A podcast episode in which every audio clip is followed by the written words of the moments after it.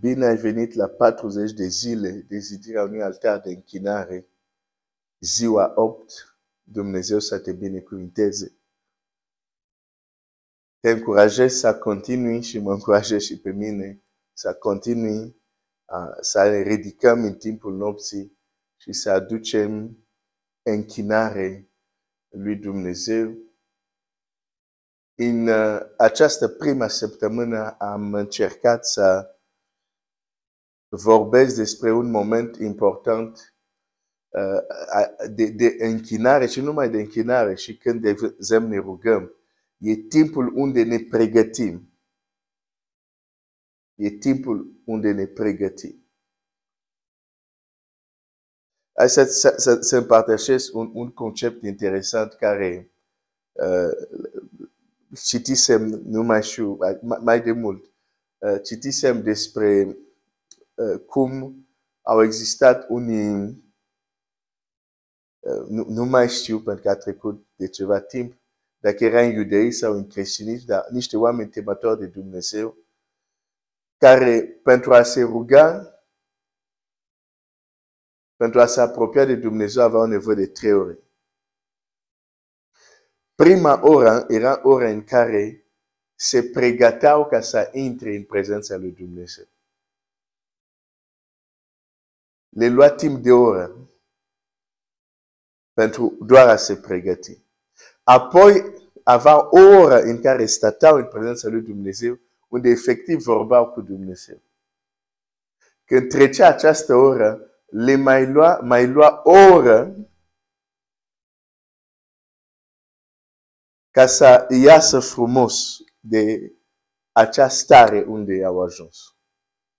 Da? E, e foarte interesant. Mi-a, mi-a, rămas, mi-a rămas în minte. De, e, e foarte important uh, să eu nu zic să-ți iei o oră doar să te pregătești, că timpul nostru de închinare e cam o oră.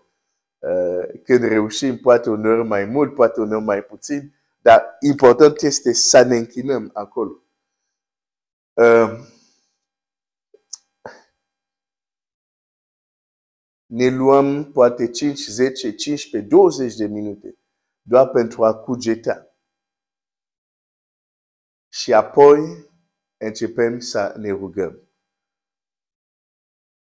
Aș vrea să citesc un text astăzi, care este din nou un text foarte cunoscut, care o să ne ajute să înțelegem ceva și o să mă ajute să fie ca un pod, să fac legătură între ce am văzut până acum și unde mergem. Pentru că dacă ai fost atent să te uiți la afișul, uh, am pus o temă acolo uh, legat de ce o să uh, tema aceste 40 de, de zile, am pus acolo eliberați în timpul nopții. Și n-am ajuns încă să vorbesc despre asta. Dar trebuia să încep unde să încep Acum o să ne îndreptăm către această temă, dar va trebui să am un, două mesaje care o să fie un fel de pod de conexiune între ceea ce am văzut și unde, unde mergem. Și poate unul ne întreabă, adică cum adică eliberați în timpul nopții? Păi o să vezi, o să vezi, puțin răbdare, puțin răbdare. Dar un lucru care uh, trebuie să înțelegi, închinare poate să aduce eliberare. Je m'écris, loué soit l'éternel et je suis délivré de mes ennemis. Deci, strict laudat să fie Domnul și sunt eliberați de vrăjmașii mei. Nu știu dacă zice așa exact în limba română, dar am tradus direct din franceză. Deci, nu ne ridicăm în fiecare noapte să ne închinăm lui Dumnezeu și să nu avem așteptări. Și să nu se întâmplă nimic. Nu, nu, nu, nu, nu, nu. Nu. Dumnezeu nu este împotriva să avem așteptări. Apropo. Că, de exemplu, există acest curent care zice nu te aștepta la nimic. Ok, dacă nu mă aștept la nimic, nu știu cum exersez credința. Ceea ce este adevărat este că Dumnezeu nu ne este dator cu nimic. În sensul că dacă ne așteptăm la ceva și prin harul lui lucrează slavă lui, dacă din anumite motive nu lucrează, nu-l putem trage la răspundere. Asta este adevărat. Nu putem zice de ce nu ai lucrat. Mai degrabă putem întreba, uh, ok, Doamne, vorbește să înțeleg mai bine care e gândul tău și așa mai departe. Dar Dumnezeu nu este împotrivă să ai așteptări. Ucenicii au venit la Domnul Iisus și au zis, Doamne, am lăsat totul ca să venim după tine. Cu noi ce o să fie? Cu alte cuvinte, care o să fie răsplata noastră? Și Domnul Iisus nu i-a certat. Domnul Iisus nu i-a zis, uh, o, ce rei sunteți, sau ce, uh, cum să spun, um, um, cum adică vă gândiți voi la, la răsplată? Nu. Nici de cum. Domnul Iisus chiar le răspunde și le spune, într-adevăr, voi care ați lăsat totul și le spune care va fi răsplata lor, da? Uh, de, de, deși tu poți să te gândești, Doamne, uite, știu că ești vrednic de închinare, dar în perioada asta uh, mă aștept să-mi vorbești, mă aștept să, să lucrez în viața mea, deci nu este greșit să așteptă. Da?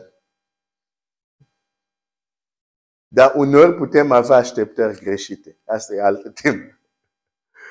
Nu e greșit să ai așteptări, dar uneori, din cauza ignoranței noastre, putem avea așteptări greșite. Dar în aceste 40 de zile, Dumnezeu te va vizita, Dumnezeu va vizita familia ta. Dumnezeu va elibera pe unii. Dumnezeu se va revela, se va descoperi la alții. Asta sunt așteptări normale a unui copil al lui Dumnezeu.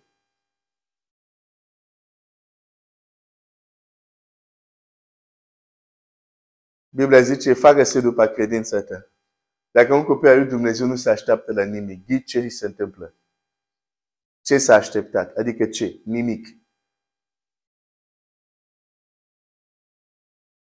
un om cum este Corneliu, care facea multe milostenii și totdeauna se ruga la Dumnezeu, tu crezi că el nu avea așteptări? La un moment dat când îngerul vine zice, Cornele, rugăciunea ta a fost, a, a ajuns milostenile. Ok, hai să mă duc acolo exact ce zice îngerul. Um,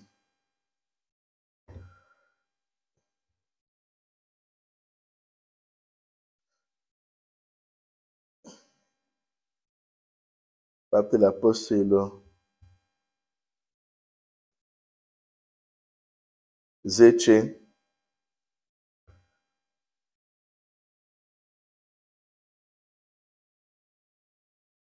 capitolul 10 și versetul 4. Rugăciunile și milostenile tale s-au suit înaintea lui Dumnezeu și El s-a adus aminte de ele. Trimite acum um, Tu crezi un astfel de om? Nu are așteptări. Cu siguranță avea așteptări. Nu faci ce facea el. Milostenie multe. Se ruga totdeauna lui Dumnezeu și nu te aștept la nimic. Nu există așa ceva. Ana se duce în fiecare an în templu și se roagă acolo mai insistent aveau așteptare.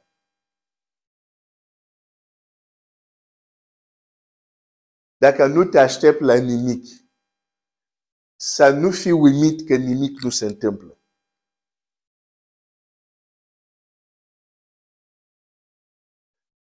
Și în, în ce va urma, o să, o să vedem de ce e important să avem așteptări corecte. Um, Hai să mă duc să, să citesc totuși uh, textul care vreau să ți-l citesc. 1 Samuel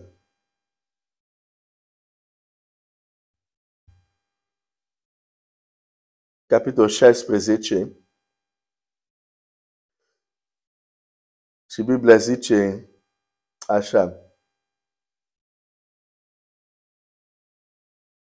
La versetul 6. Când Samuel intră în casa lui Isai și știe că se duce acolo pentru a unge, pentru a alege uh, următorul rege din Israel, se întâmplă un, un lucru interesant.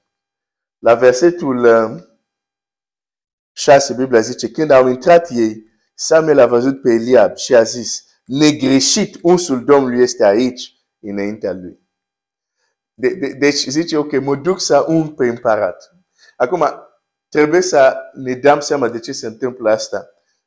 Saul, ne spune Biblia, era cel mai înalt, uh, o statură așa, uh, frumos și așa mai departe. Deci fizic era impunător, ca să zic așa.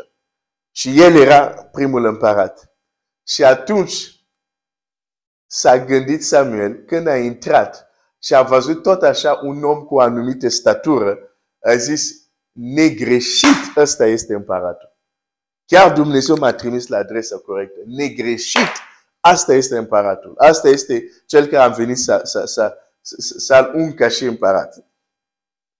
Dar slava lui Dumnezeu, Samuel avea abilitate să audă pe Dumnezeu 24 de ori din 24 de ori. Unii, de exemplu, cum este Balam, trebuia să așteaptă noaptea că Dumnezeu să-i vorbească. Ai, ai, ai, ai, ai. Dar sunt alți cum este Samuel. Nu avea nevoie să așteaptă noaptea că Dumnezeu să-i vorbească. Era la un nivel unde 24 din 24 auzea glasul Domnului. De aceea este un om extraordinar de deosebit. Și care este răspunsul lui Dumnezeu la gândul lui Samuel? Pentru că Biblia zice așa, văzând pe Eliab și a zis. Și a zis, ce înseamnă asta și a zis? Oh, deja 12 minute va trebui să termin și o să continui mâine. Biblia zice și a zis. Ce înseamnă și a zis? A zis în el. A gândit. Și Dumnezeu răspunde la gândul lui și zice așa. Și Domnul a zis lui Samuel, nu te uita la înfățișarea și la înălțimea staturii lui. Deci exact ce am zis mai devreme. Avea o statură împunătoare căci l-am lepădat. Domnul nu se uită la ce se uită omul. Ok. Timpul a trecut pentru azi. Mâine o să vorbim despre această declarație. Domnul nu se uită la ce se uită uh, omul. Omul se uită la ce izbește ochii, dar Domnul se uită la inimă. Hai să vedem despre asta mâine. Uh, Dumnezeu să te binecuvinteze. Continuă, continuă. Ești obosit, nu ești obosit? Continuă sunt împotriviri, nu sunt împotriviri, continuă. Nu te lasă.